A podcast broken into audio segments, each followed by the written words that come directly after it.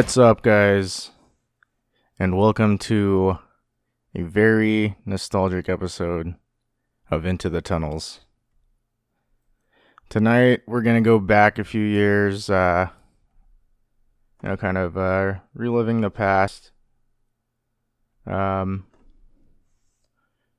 to my beginnings, and I'm sure, uh, you know, quite a few of your beginnings. So, uh, the Sacramento music scene from the early 2000s. Um, so, you've seen kids get your hair straighteners, hairspray, and sister's jeans. Log into your MySpace, find that perfect MySpace angle for a pic, and let's take a trip. Uh, so, you know, basically everyone uh, knows the bigger bands from the Sac area. Um, you know, especially like you've got bands like Deftones, uh, Papa Roach, and um, Oleander. Uh, not a lot of people are actually too familiar with them, but they were one of those bands that kind of did make it out of Sacramento that uh, became a commercial success. Um, you know, there's there's you know a handful more, whatever. Uh, you know, but those are the mainstream ones. So uh, this one's about those bands maybe some of you have forgotten, um, and were some of the gems from uh, our little music scene. Uh, you know, so that that first one, uh, I'm sure quite a few of you remember them. Um, you know, Elysia was huge in the Sacramento scene. So you know that that was Elysia, uh, song Triumph from uh, their Masochist album in 2006. Um, but it was actually, uh, I think they had like a recorded version, like a demo version in like 2004 or something. Um, I think I picked up the that full album when I was maybe like 15, so like 15 or 16, somewhere around there. So yeah, 2006 I would be 16. Well, I guess it kind of depends on you know when it came out, but um, know they're they're wait, where was I? Oh yeah, uh, so you know they were huge, um, kind of in the Sacramento scene and kind of like on the more underground extreme uh scene, I guess. Uh, I've I saw them a shit ton of times, uh, you know, especially at like the boardwalk and everything. Um, they did release, uh, I think, I think it was two full albums. Uh, the second album, uh, a lot of people, a lot of people didn't like because they did um, go in a completely different direction of uh, what their their demo and first album was. Um, I think it was a little bit more like I, I don't know, like math Corey. Like I remember it kind of having kind of like a Dillinger feel or uh, Converge, um, Converge. Um, and a lot of people like really didn't like it. Uh, and I revisited uh, that album uh, a few days ago actually, and I dug it. I um, you know, it's super different, yeah, but it's really good on on their own. Um, uh, so you know being from Sacramento, they did tour with bands uh, like Arsonists, Get All the Girls, uh, there's Impending Doom. Um, I think Knights of the Abyss was one of the bands that they toured with, and I saw them with. Uh, Knights of the Abyss is uh, actually, for the time, they were one of those really good bands from Arizona. But uh, I remember hearing Elysia um, for the first time um, and I, at the time, I was actually playing guitar for. Uh, it was a more metalcore band. Um, oh god.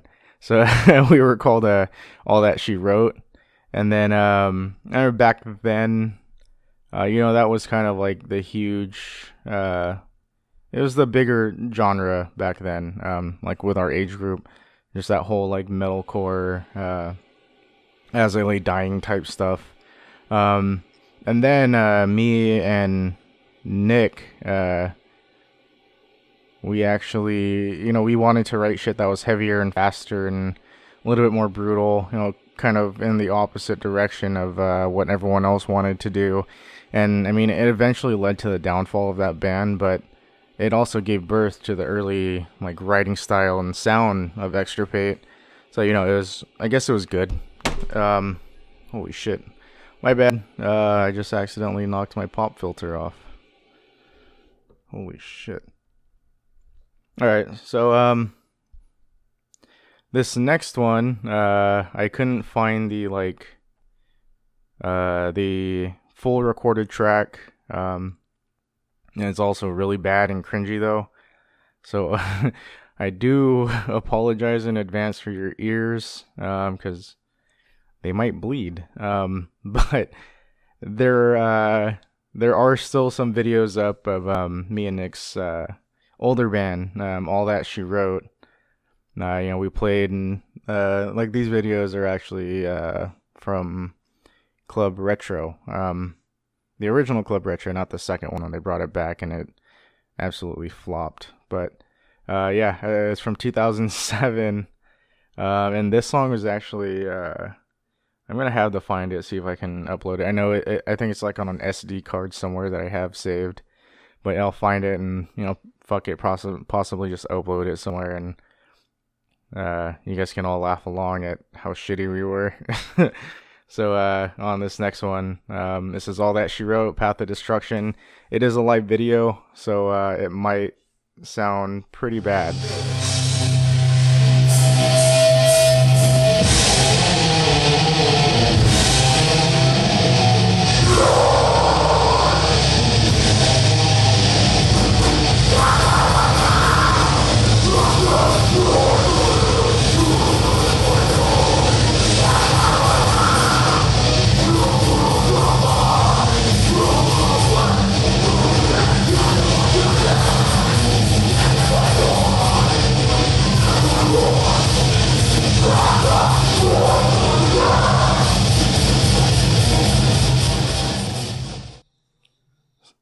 So yeah, um, I told you it was shitty.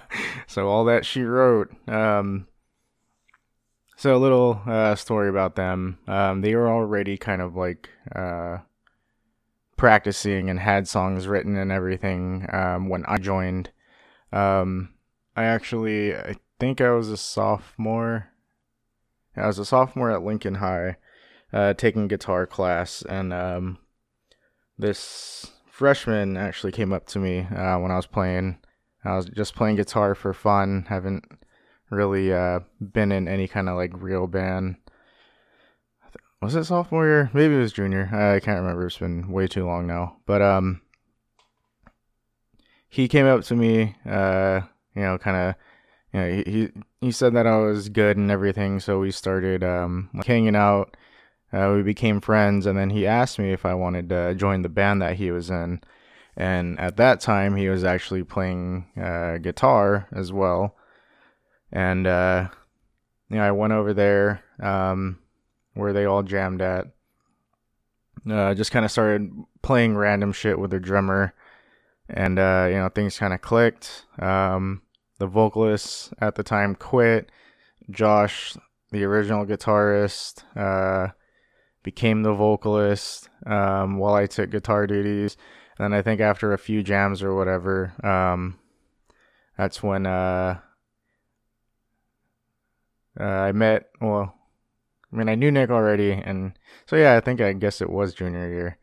Um, you know, met Nick. Uh, you know, became kind of good friends back then. Um, played guitar a lot.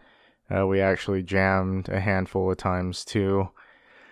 Um, brought him in for a practice, uh, you know, a couple times. And then, um, actually, like the very first time, I think we went over to Josh's and kind of showed him some shit that we that we wrote together. And then I also showed Nick, uh, you know, all the songs that they had at the time and whatever. And um, you know, me, me and Nick's guitar writing was just we we completely just always saw eye to eye on like riffs and uh, you know, we we knew like to take riffs like to the next part and everything, and then that's when we actually um we met Dan. The uh, he was the bassist, and he was actually uh, playing bass before I joined. Uh, left, they had a different bass player and then uh, it was just it's just a crazy jumbled story like that. You know like little local bands and everything. But yeah we met dan. Dan was actually the original bassist for extirpate when we kind of uh like all went our separate ways um the vocalist and drummer. And then uh me nick and dan kind of started something. Um but you know before extirpate and everything we we did play uh like a handful of decent shows, um, you know, but ended things before. Know, I feel like we could have gotten uh, something real done, and uh, you know, could have taken things to like the next step. Um, I can't remember what our last show was, but I do remember uh, we had a show lined up with um with Fallujah uh, when they're actually uh, still a deathcore band, and it was uh was scheduled at the Underground, and uh, you know Fallujah now, um, they're one of the bigger uh like techie proggy bands, I guess I would say. Um, but you know before uh, we got to play that one, we called it a quits, and it kind of ended ugly. We all kind of stopped talking for a while, um, you know, except me, Nick, and Dan. Uh, we were happy to kind of go our own way, and it, it did actually end over um, something a little bit stupider, but I'm not going to get into it. Um, you know, but uh, me and Nick are still jamming and shit. Fucking however many years later, uh, it's been I think like 13. So holy shit, yeah, thir- fucking 13. Jesus Christ. Um, so I did mention the underground. Uh, holy shit, that venue though. Um, I saw you know a lot of fucking bands. Uh, one of the most memorable shows I saw there was Bury Your Dead, and that shit was fucking insane. It was literally like a fucking like a war inside that fucking small ass venue. Um, I also did see uh, Arsonist get all the girls uh, there. The fucking underground though was like was the place to be. Um, fucking scene rats, the MySpace days, and then uh, you know, so just like venues in general back then. Um, some of the I wouldn't call them the biggest, but the venues to be at. You know, uh, you had the Boardwalk, of course, that's still around, which is fucking uh, awesome. You know, they've been around for a long, long time. Uh, Club Retro, the original Club Retro, I did mention um, before. You know, I played uh, all that she wrote song. I remember uh, seeing like a Life Once Lost there and Darkest Hour, uh, a bunch of a bunch of punk shows. Um, see, I saw the Chariot there too. Uh, and actually some ska shows when I was younger. Um, those were extremely fun ones. And even like the fucking uh, there's like a VFW hall in Orangevale. Uh, I saw a lot of punk shows there. Um, I remember actually seeing Subhumans there. That was a fucking that was an experience and a half. You know, like being able to say that I saw one of the most legendary punk bands of all time. Um, then actually, I think I like way, way, way, way back. I still might have been a freshman, maybe. Um, but uh, I think I saw like Malevolent and Conducting from the Grave. I think it was like at the Onyx Club in like downtown Roseville, Old Roseville, or whatever. That was fucking years ago, though. Uh, I don't know if they were conducting or if it was with passion. I I don't know. I'm pretty sure it was one of them though. Um, yeah, you know, speaking of conducting though, they they blew up pretty big um, out of the Sacramento scene. You know, they toured a bunch with bigger national acts. Like uh, they had like an All Shall Perish tour, Arsis, uh, Cataclysm tour. I think that one had All Shall Perish too. Um, they did get picked up uh, back then by uh, Sumerian Records, and uh, they did release uh, When Legends Become Dust and Revenants from them. Um, and then in 2015, they released uh, Trials of the Forsaken. And then uh, their 2005. Uh, or yeah, wait, what was I saying? Uh, 2015, they re-released uh, Trials of the Forsaken. Uh, their two, their 2005 EP, like 10 year kind of anniversary thing. So um, uh, I'm gonna play a little bit from uh, the original, the 2005 EP. So, uh, conducting from the grave a never ending search for closure off of Trials of the Forsaken.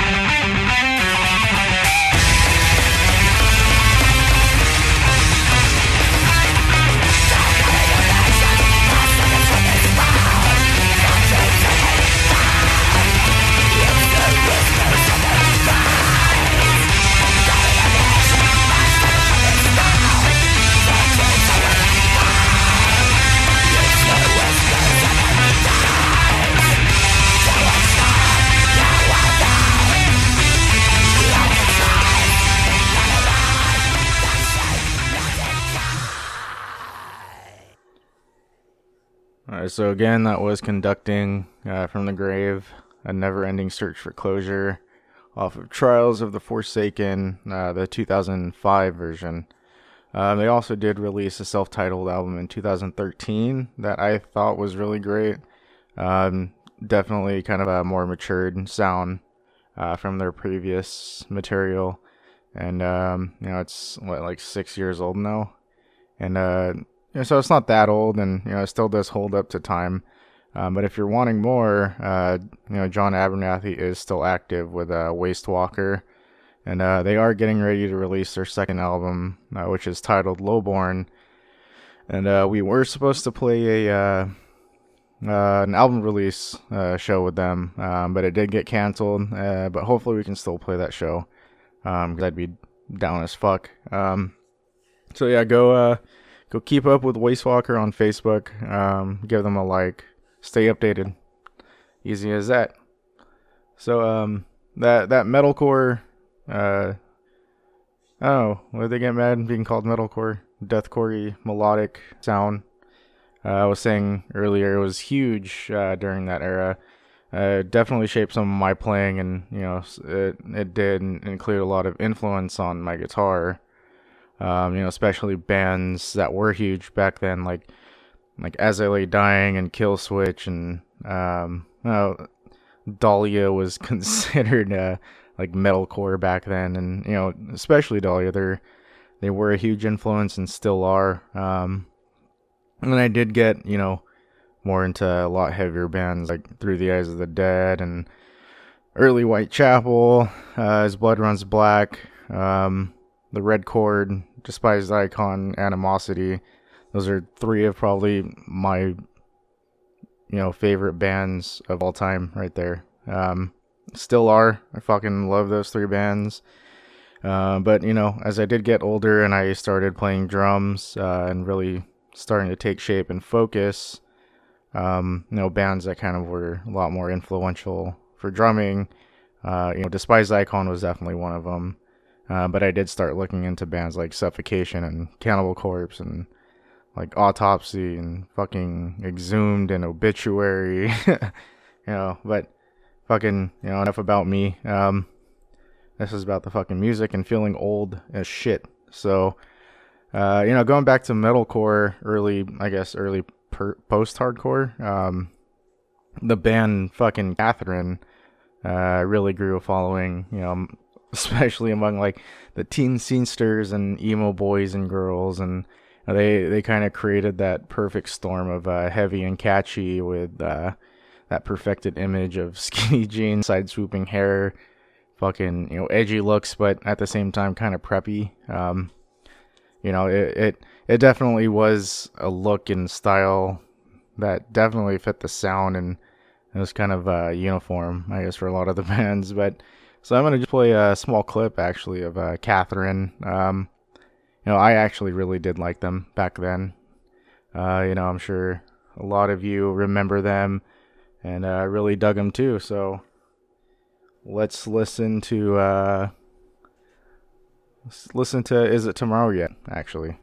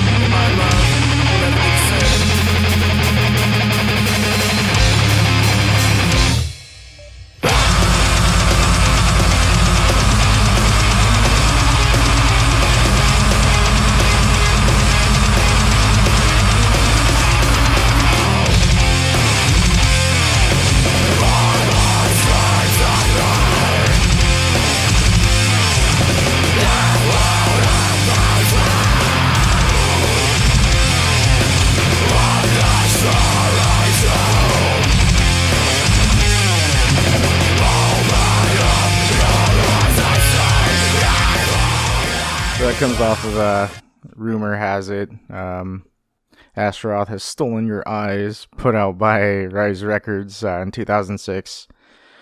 Um, it was smack dab between um, like two self release demos and two uh, other full lengths, or maybe it's like the other way around or something like that. Um, this album uh, featured uh, vocalist Brian Lamasters, who actually passed away in 2008. Um, he was only uh, 23 years old. Uh, he died of cancer, and I actually remember when uh, Catherine posted about it on MySpace and how it affected uh, the community. Um, rumor has it, in my opinion, and many others, was Catherine's best work. And uh, you know, if if you're a little bit more open minded, I kind of think it does uh, still hold up to time as well. Um, and then I I think they might have done a memorial uh, memorial show, uh, or maybe like talked about it.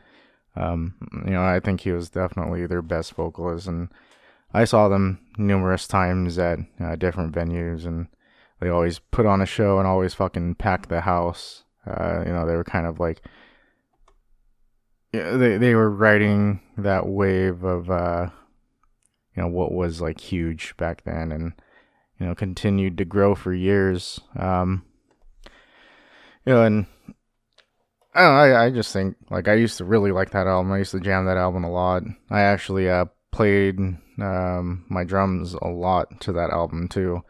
You know, kind of uh, helped me with uh, like foot control and everything, playing different kind of breakdown patterns and shit. Um, yeah, but you know, I was mentioning though, like a a few minutes back about finding music that was more brutal and faster and a lot more aggressive. Um, so I'm going to share bands uh, that I didn't know exist in the Sacramento music scene until Extirpate was already formed and uh, doing our thing. Um, and these bands, uh, you know, like these next two are, uh, they've been around for a little bit, and I felt like Extirpate, um, we could have easily, you know, shared the stage with them and uh, you know, our sounds of our uh, subgenres was able to mix and live in harmony together. And I was mm, like 21, maybe, maybe 22 when I first heard this next band, and uh, this album was out for a few years already. And uh, I actually do have an interesting story about them. Um, but I'll play them first, and then uh, I'll get more into it. And you know, this story is actually pretty cool and interesting if you didn't if you uh, you know didn't know much about this. But uh, this next one is uh, Dismal Lapse um, with Divide and Devour from the 2009 album Eon Fragmentation.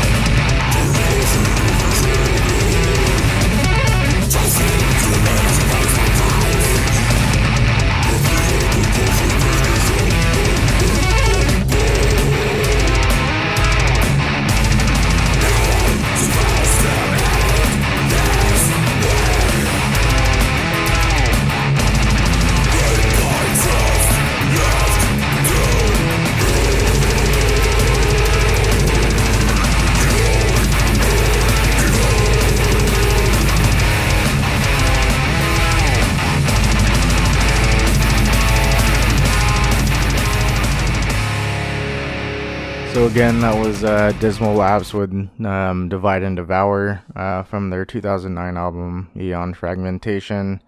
Uh, that album was actually produced by uh, Navene, who was uh, in Animosity and uh, now more known for his his main band Entheos, and he actually did the drums on the latest Whitechapel album, I think.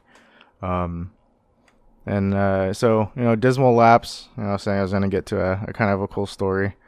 Um, so, Dismal Lapse, a little bit about them. They're a three piece, uh, they have one EP and one uh, uh, full album out. Um, the album was actually put out by, uh, I think it was Deepsend, um, Deepsend Records.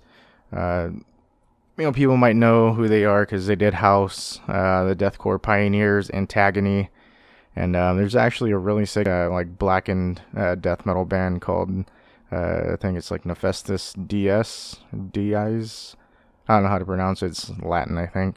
Uh, but they're from Canada, and uh, I definitely recommend checking them out if you like some cool black and death metal. Uh, they do have some like orchestral type stuff too. Um, so Dismal Lapse, uh, coolest thing, dopest thing about them is uh, their drummer Chris uh, was actually also their full time vocalist. Uh, I tried doing the same shit um, way back when with Extirpate in the very beginning, but that shit is fucking exhausting.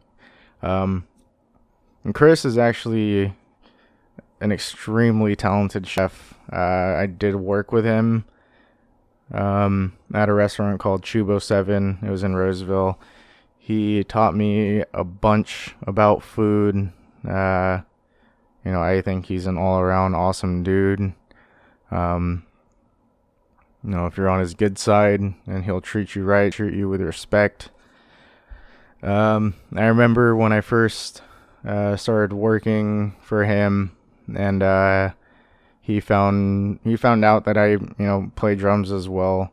And he, he did tell me to you know have have a plan to fall back on and not to rely on music. You know, kind of saying it not to really doubt me or you know I don't want to doubt any other music musicians out there, but it is extremely rare to make a living off of uh, you know playing the music we do.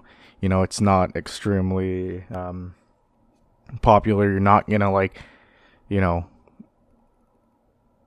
be like a millionaire off of it, you know, unless like you do, uh, you know, get on the right path and everything. It's extremely hard, but you know, I'm not saying it's impossible. It's it's just very hard. Um, you know, he he actually showed me and pushed my passion for cooking, and uh, you know, even though I don't work in the kitchen right now, I still have the passion for food, and I do have an itch to be, you know, back on the line, like on those in the fucking trenches. You know that that shit's fun. That's extremely fast paced. Uh, know, but he's uh, actually gone on to uh, opening one of the most unique spots in Sacramento called Localis. Uh, they've been featured in you know a shit ton of magazines. Uh, they're featured on the California Michelin Guide. You know, if you know if you know what that is, then you know it's a pretty big honor. Um, I think he's actually currently working on getting a second spot opened for uh, Localis and uh, he's also uh, the brain and you know the behind the scenes guy with a couple spots up in Auburn. So you know, go go support Localis and Chef Chef Chris and eat some amazing food. You know, enjoy a unique experience. Um, and you know, for a little actual uh, like little side note, uh, I actually uh, was able to start working with Chris. Um, the person who got me in, uh, it was actually Taylor uh, one of the the old vocalists for Kennedy Vale. Um, I think he was the vocalist on Trinity of Falsehood. Um, you know, he I was looking for a job at the time. Uh, he said that the kitchen uh, at Chubo was looking for uh, for some new hands and everything, and so I went interviewed, um, got the job. You know, worked there for a couple years and you know, it was it was extremely fun. Uh, you know, if you can hack it out in the kitchen, it is definitely a different kind of monster, and uh, not a lot of people can. Uh, not a lot of people can take it. Sorry for that burp. Um, I burp a lot on this fucking podcast. I've noticed. I was actually talking to Laura about that, and uh, I have this weird, um, like hiccup burp thing that I do where it, kind of feels like a hiccup's coming, but then I burp at the same exact time, so it it kind of makes my chest feel like it's about to fucking implode. Um, and I I know I do it a lot, and it fucking annoys me. And uh, when I pointed it out to Laura, Laura said she never noticed, but when she started thinking about it, she was like, "Yeah, you know what? You do actually do that a lot." So maybe it's like the beginning of like um, what is that shit called? acid reflux, maybe. I, I don't know. I'll have to go go to the doctor and figure out what what's you know wrong with me sometime. so uh, you know, I'm kind of uh, more, I guess, in the realm of extreme music right now, and um, this band is exactly and actually just that, just extreme. Uh, disgusting, brutal, frightening, you know, any word you can associate uh, with those words. I feel like they fit it. um, I know I'm playing these things, you know, kind of quickly and kind of shooting them off really fast, but you know, I am very fucking tired. Uh, I haven't been sleeping well, been working a lot. Haven't had a day off in what feels like two months now.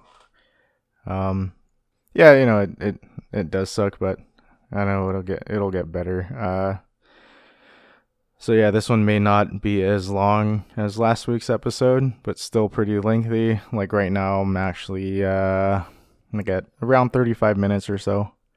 So I guess uh, I'm at about an average, and I still, I still have actually quite a bit more material left. So maybe this will actually push out uh, to maybe an hour. And if you guys like these hour-long podcasts, let me know, and I'll keep writing for them and making sure it works out. But um, yeah, so I don't know if I already mentioned it, but this next band is Killgasm. And the song is Perpetrators of Total Extermination off of uh, Bloodbath of Satanic Vengeance from 2011.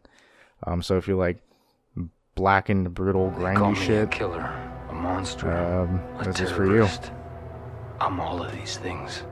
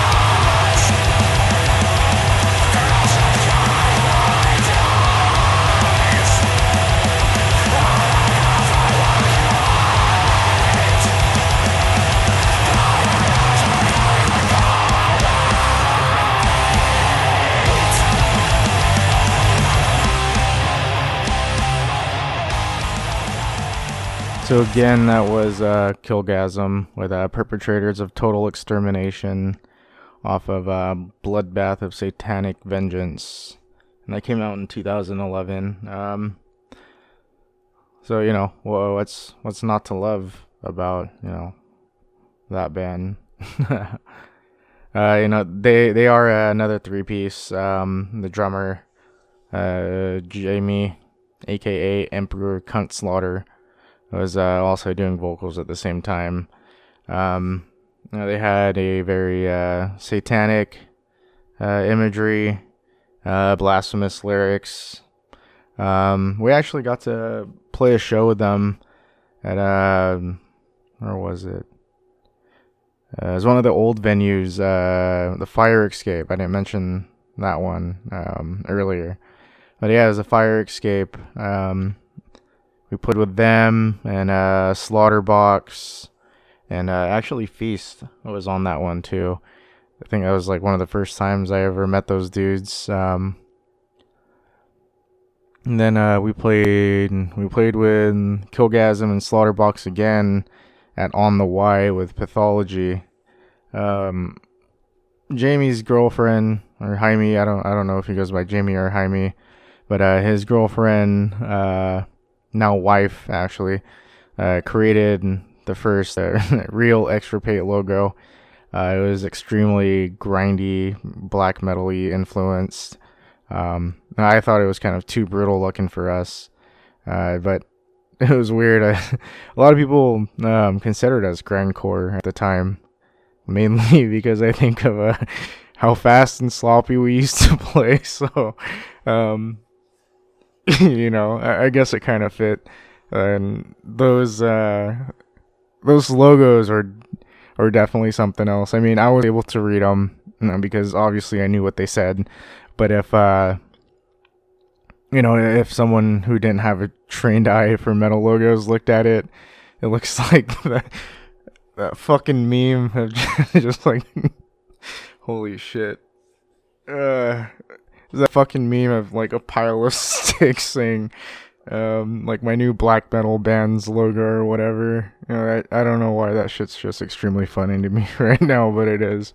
Um, I think I have like one of those shirts left somewhere. I don't wear it anymore because uh, I'm trying to just preserve it. You know, I plan on um, I plan on like, I guess like framing some of like the first extirpate shirts and you know putting them up and stuff. Uh, I kind of thought it would be a cool idea, but um, yeah, sorry for laughing like. I don't normally I don't normally bust up that hard.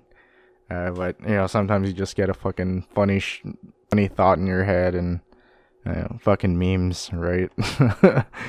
uh, so, um, the fuck was I? Um, so yeah, Jamie is actually still active, uh, playing in uh, Defecrator, um, another blackened uh, death, uh, the bestial war type uh, metal. Um, they do actually have a full length out too called Abortion of Humanity. So go check them out, give them a like. Uh, I think they have shit on Bandcamp as well, or go back listen to uh, the Killgasm Discog. See, I did that fucking weird hiccup burp thing again. And here comes another one. Uh, so, uh, I'm actually gonna tone it back. Um, so in the last episode, I, I did kind of mention uh, a lot of my punk background, and uh, to me, punk and hardcore uh, kind of go hand in hand because you know, hardcore didn't evolve from punk and everything, uh, you know. And Sacramento produced a shit ton of punk bands and a few hardcore, hardcore punk, whatever you want to call them.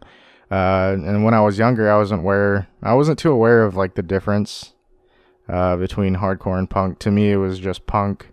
Um, you know, it's extremely like I wouldn't say divided, but there's definitely a line and uh, a lot of di- distinction between uh, what punk is and what hardcore is now, and you know it, it's all right and whatever. It evolved into I guess its own genre, but uh, you know like I guess to me, um, like Minor Threat, uh, Gorilla Biscuits, uh, that was punk, but now like a lot of people do label them as hardcore and I guess pioneers of uh, how hardcore is now, you know, and you know other bands like GBH and Bad Brains and you know, like from them, uh, you know, bands like Madball, Sworn Enemy, and you know other bands like that, and especially like Sick of It All. Um, Sick of It All.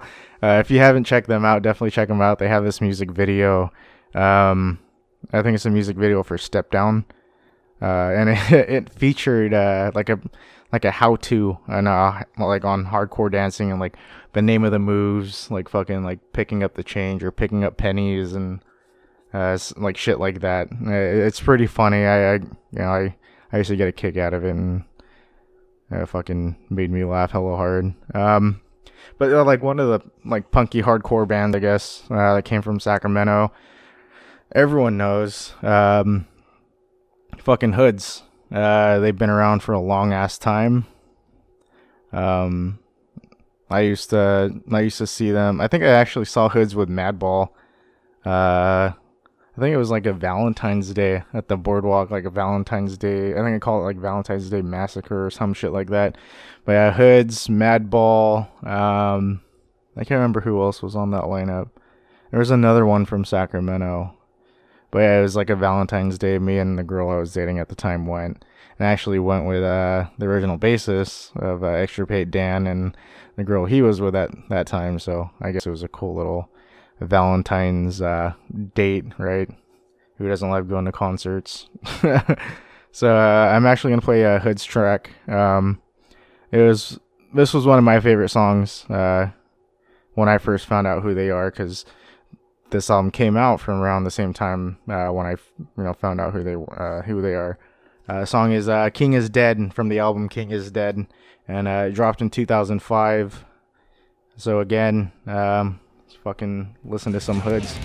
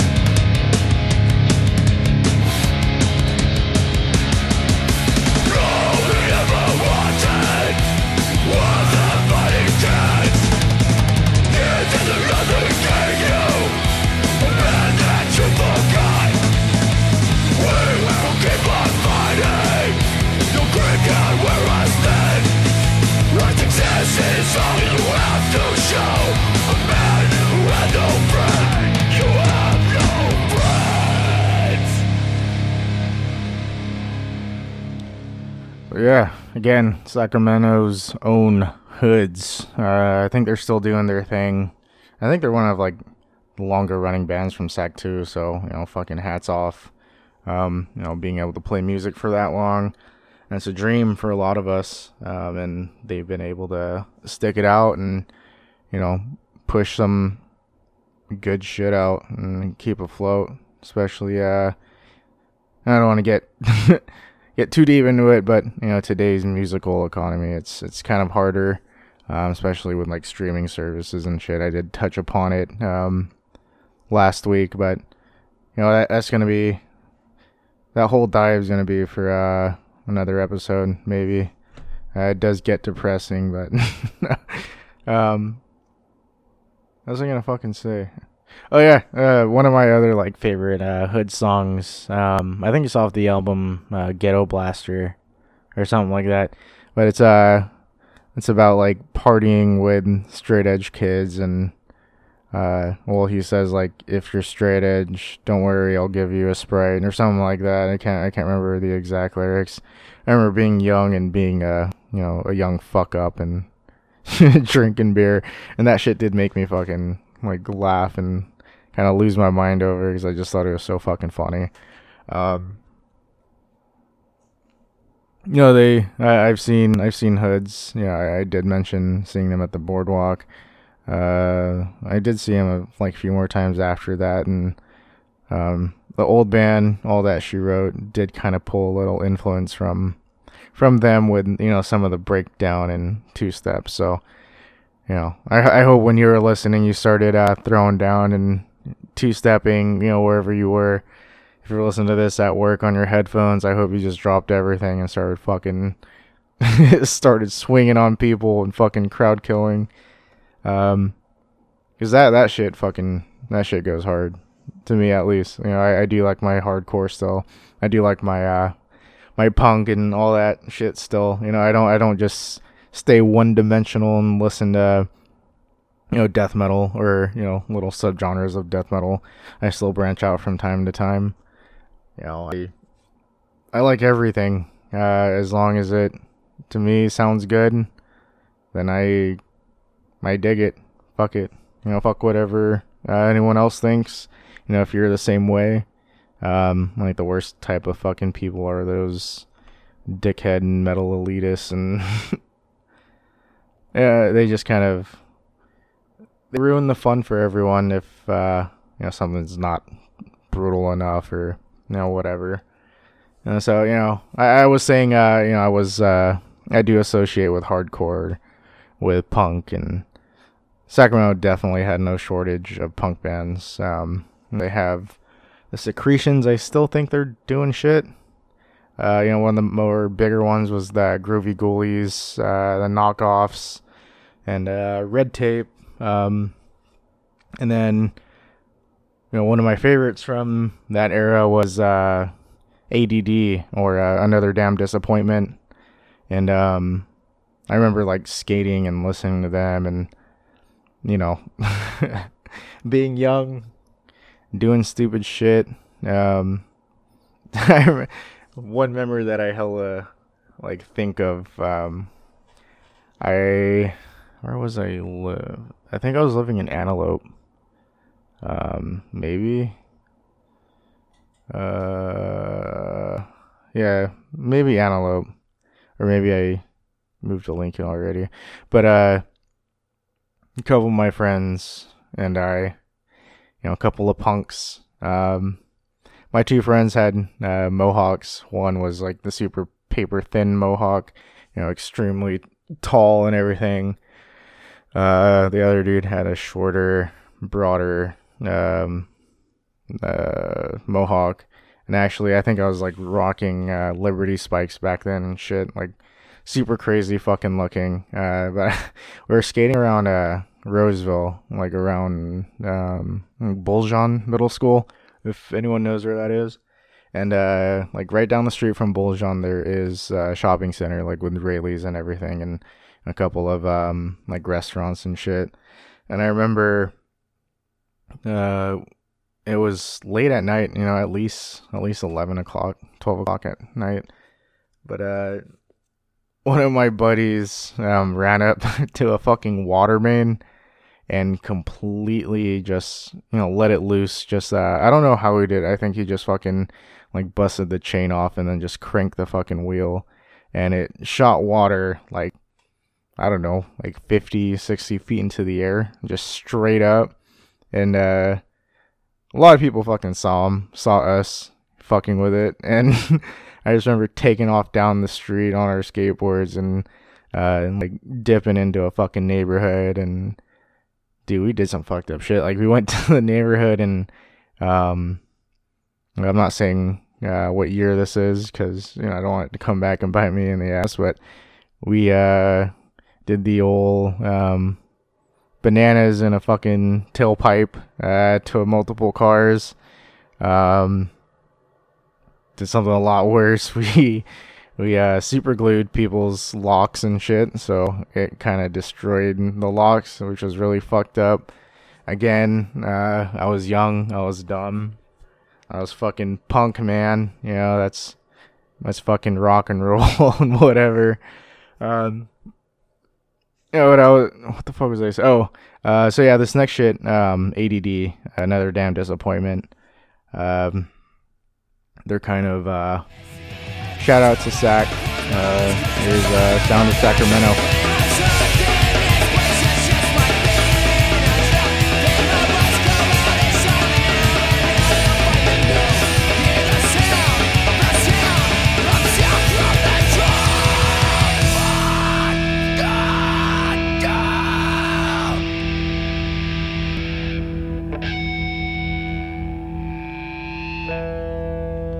So uh fucking ADD, um, short like 30 seconds of that song. I should have played the whole thing, but I fucking queued it up wrong. Whatever. Um, so they they did release uh, three albums, and um, every fucking one of them will make you want to skate and fucking play Tony Hawk. Um, I I really really like ADD, um, that type of uh like skate street punk style. Um, you know, I I don't know. A lot of people don't like it, but a lot of people say it gets repetitive and boring, which I can see, but uh, it's punk. It's four, three, four chord songs, you know. Um, and uh, I'm starting to get extremely tired. Oh shit, my bad for that. Uh, the fuck did I do?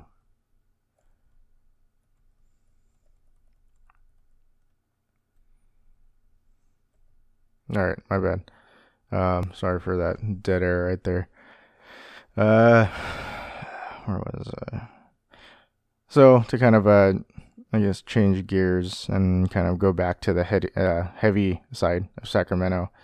Um, these next dudes, you know, they're not from. Uh, they they probably formed, I guess, around my teenage years, but I didn't find them until uh, like a little bit older, maybe. Um, and I have mentioned them, you know, a, a bunch uh, in other episodes and stuff, and uh, they've always been a favorite of mine um, here in Sacramento. Uh, they're still part of my listening rotation because of the album being, I think, perfect all the way through. It's one of those albums where it's hard to kind of like pick up right in the middle, uh, you know, of it, like like track four or whatever and um, I always find myself uh, wanting to start from the beginning and just kind of listen all the way through and try to make it all the way through before having to stop. Like every song to me is memorable and you know it's fucking amazing. So I'm uh I'm talking about awaiting the apocalypse. Um, some of the coolest guys I've ever met. Uh, I've shared the stage with them. Um, a shit ton of times. Uh, to me, they deserve to be heard on this uh, nostalgia-driven episode, and uh, I have some pretty funny stories uh, about partying with these guys. Um, you know, a lot of people know them for partying and uh, having fucking crazy nights and shit. And I've got a I've got a couple of them that uh, you know I'm sure a lot of you would like to hear too. So uh, I'm gonna play my favorite song um, from Awaiting the Apocalypse, and it was extremely hard to pick one, but this has actually been one of my favorite tracks uh, for a while now. Um, so Awaiting the Apocalypse with Therapist, and uh, if you don't have the album At War with the Dead, go fucking find it. Uh, go listen to it, and just keep it up on fucking rotation and repeat.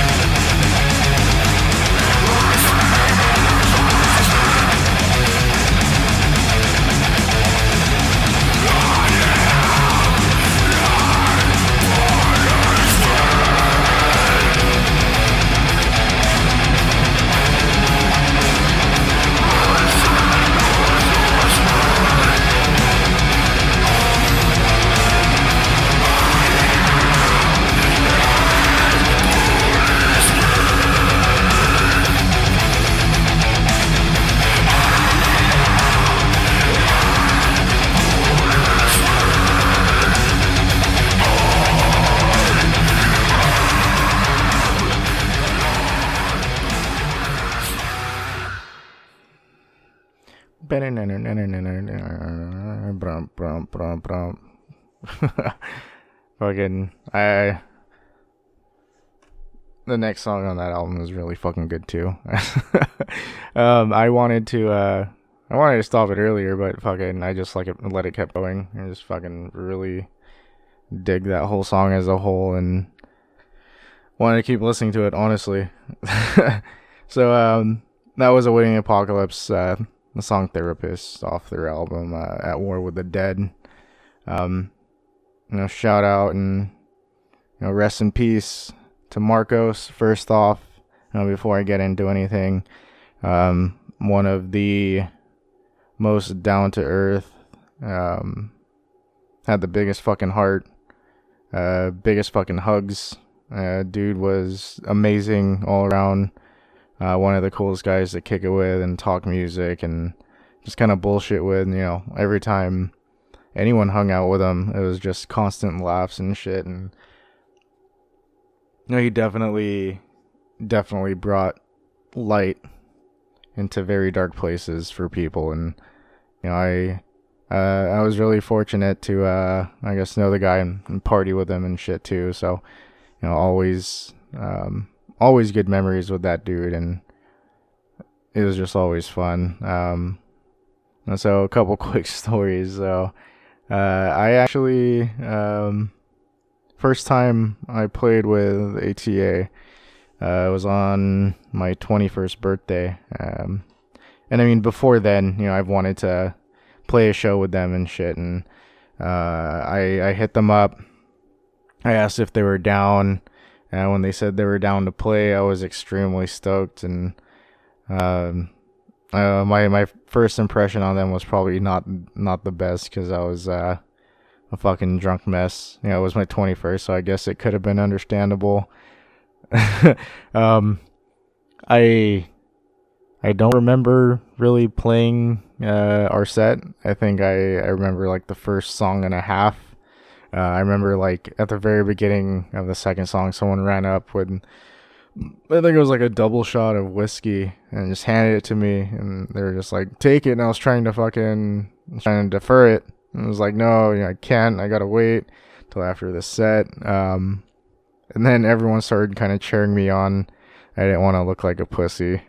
so I ended up, I ended up taking it. And then about halfway through that song, that's when, uh, everything just disappeared. And I, I don't remember uh, most of the night. And I was drinking like all fucking day.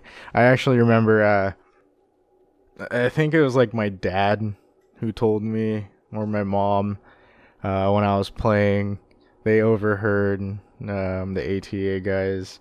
I guess kind of talking shit on me about like how drunk I was and shit and how I couldn't play and how I sucked and everything. But I'm not saying it was an excuse because I was drunk. And it kind of was an excuse. It was my 21st birthday too. Um, and then uh, one of the me- like most memorable times I think uh, was uh, we played up in Tahoe for uh, I think it was our first spring meltdown. Um, but we partied extremely fucking hard from like the second we got there. It was just drink after drink after beer after beer after beer after drink. Um, we just partied insanely fucking hard. Uh, and then uh, they were fortunate enough to have a room below us or above us. Sorry, um, and uh, we extra pay, and I think that a couple dudes of uh, the dudes in symbolic, um, like Chris and um, like Billy and and then um, we all ended up like partying till probably like six or seven in the morning. And uh, i remember at one point um, we were we were like up on the roof of the fucking hotel and like straight up like motley crue or fucking pantera like style like pouring fucking shots and shit into people's mouths from the fucking roof uh, that definitely is a memory that's gonna, you know, I'm gonna remember forever, because uh, like of how cool it was. Um, I remember uh, like Mark and the symbolic dudes were like chilling in their van, and we started fucking chucking uh, pine cones like at the top of their van while they were like in there smoking a blunt and scaring the fucking shit out of them and shit. And then um, it was uh, again like six or seven in the morning. Our uh, the vocalist that we had at the time, I think he was like just filling in for us and just came up to party. Really, he was uh, extremely fucked up. He disappeared for hours. Um, just kind of took off I guess he like went down to the beach and uh, to watch the sunrise, and uh, came back and he couldn't get into the room uh, when everyone was like passed out already, and he started like banging on the fucking door and just like doing this beast ass yell, just yelling, "Let me in! Open the door!" and you know everyone from ATA heard it and they were trying to fucking sleep and. And I felt like we pissed them off. Like in the morning when we woke up, they were telling us like, you know, how fucking how crazy we are and um you know it was kind of like an honor saying saying that uh we partied extremely hard uh from those dudes who were known for partying at the time and so you know it, it was kind of like a medal of honor i guess for extirpate and uh that i know that story comes up a lot too and um it's always it's always a fun one to kind of you know think back on and how crazy it was. Uh, the hotel room that we had, and, um, we were fucking lucky. Uh, it was paid for in cash, which to me was kind of like like sketchy, you know, um, because we tore that fucking room up. Like it was it was bad. there was fucking like beer cans and liquor bottles everywhere. The fucking beds were completely off the frame.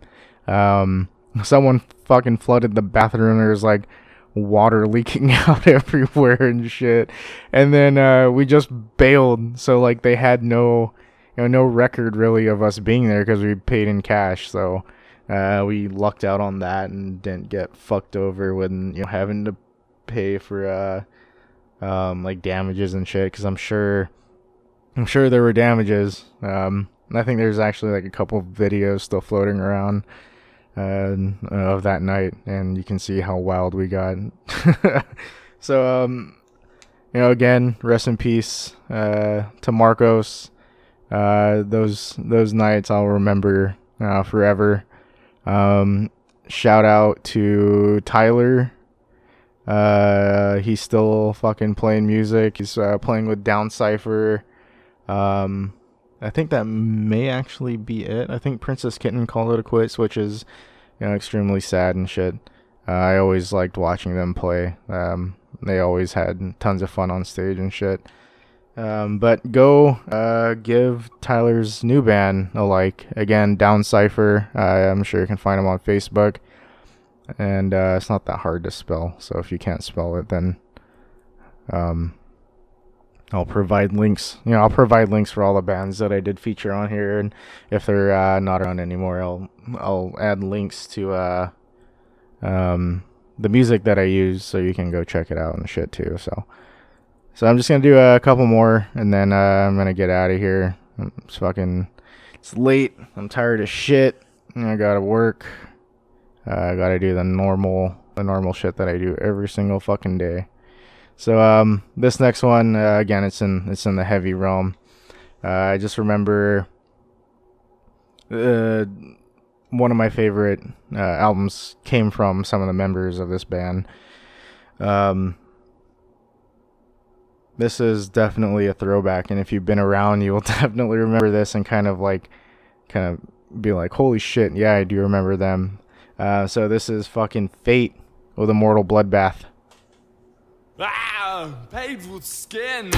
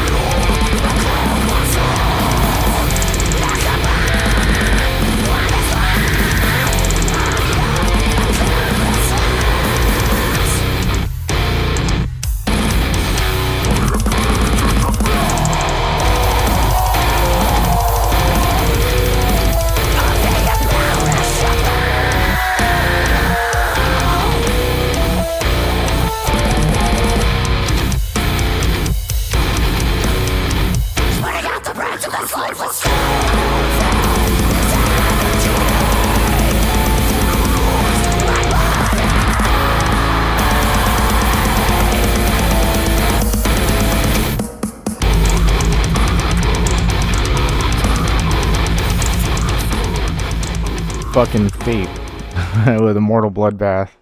Um, so uh, Fate contains uh, uh, members of uh, the Bello Castrum, uh, who went on to replace original members of Fate, except the uh, the original guitarist, who was the only member remaining.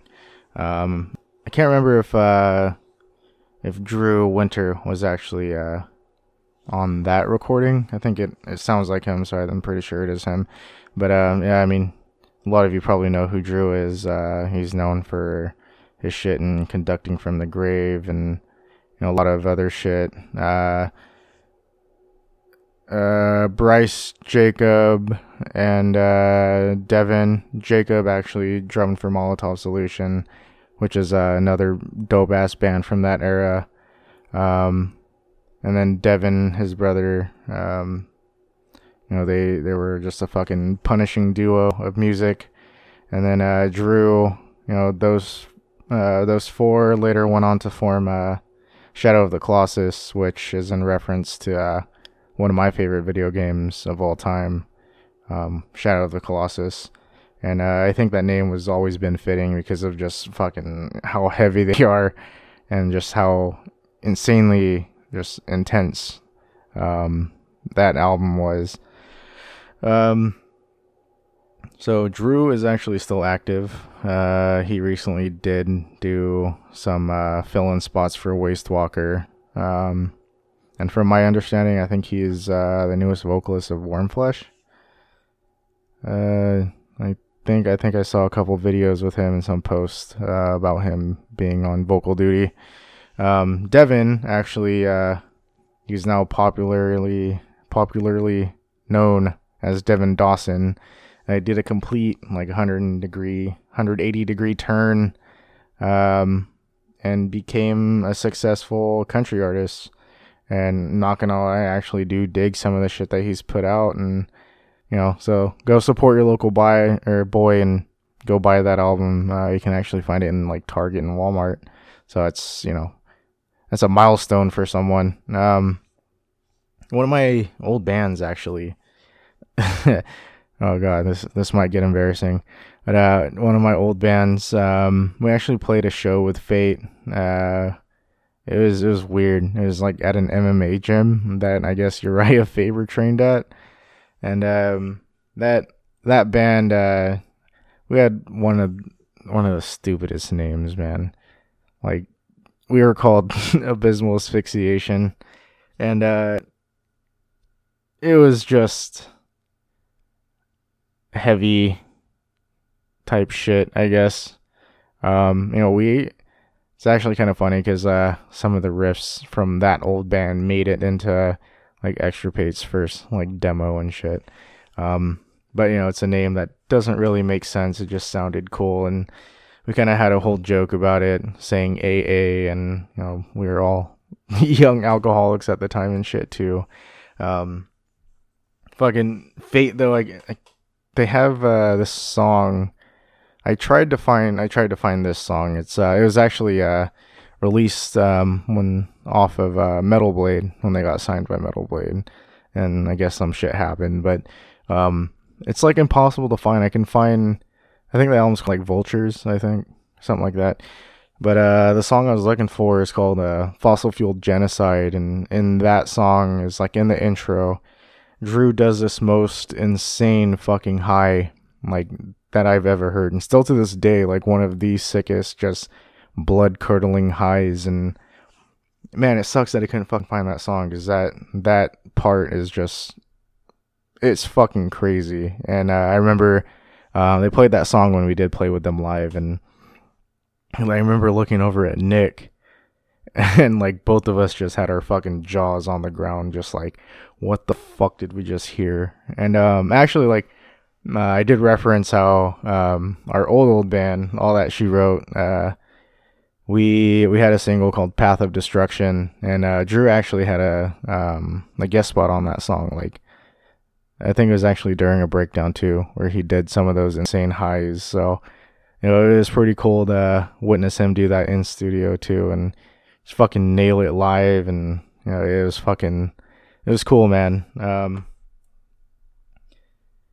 and you know, like I remember uh, when I was like really starting to like start play show, like started playing shows and shit, and Fate and like DeBello Castrum and shit. Those were like, those were like those bands that you needed to go see live, or you needed to go to their shows and you know see all your friends because they were all going and shit too, and you didn't want to be one of the lamos that got left out and didn't show up and shit. So.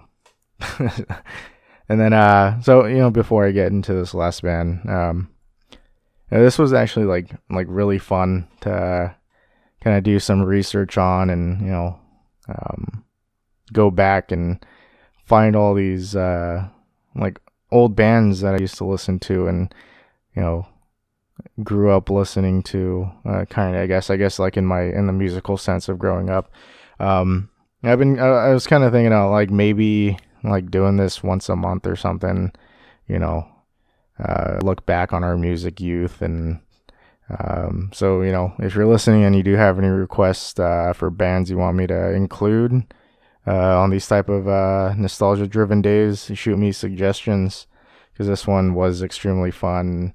Um, know, it's, you know, it's going back through the memory bank and thinking of shit of growing up in the Sacramento music scene. It's been a fucking journey, and I can't wait to dig deeper, find out more hidden gems of the past. Um, so, this last one for tonight is actually a band uh, that opened my eyes to a local scene. Uh, I mentioned them earlier. Uh, I've mentioned them a couple times too, I believe, but Greg, uh, Greg Chastain from Bispora, um, and I think uh, what was the other fucking band? Imbibed by the Quasar. I haven't seen if they were playing a show uh, or when the last time they played a show was, but um, his old band Malevolent was actually like my first real exposure to like uh, local music. I think it was like seventh or eighth grade. Um, he showed me and gave me uh, one of their CDs, and he also like paved the way for a lot of my musical influences too. Uh, so you know, a huge shout out to Greg and Malevolent. Uh, without those little moments, I don't think I would exist exist in the Sacramento music community. Uh, you know, real quick too, just uh, if you can, you know, if you're listening, um, please share this, post links, do whatever. Um, tell everyone you can. Uh, tell them you can, you know, f- find me and listen to me on Spotify and iTunes and uh, Google Podcast. So, um, thank you for checking into this special episode. And again, thank you for listening to Into the Tunnels. Into the tunnels!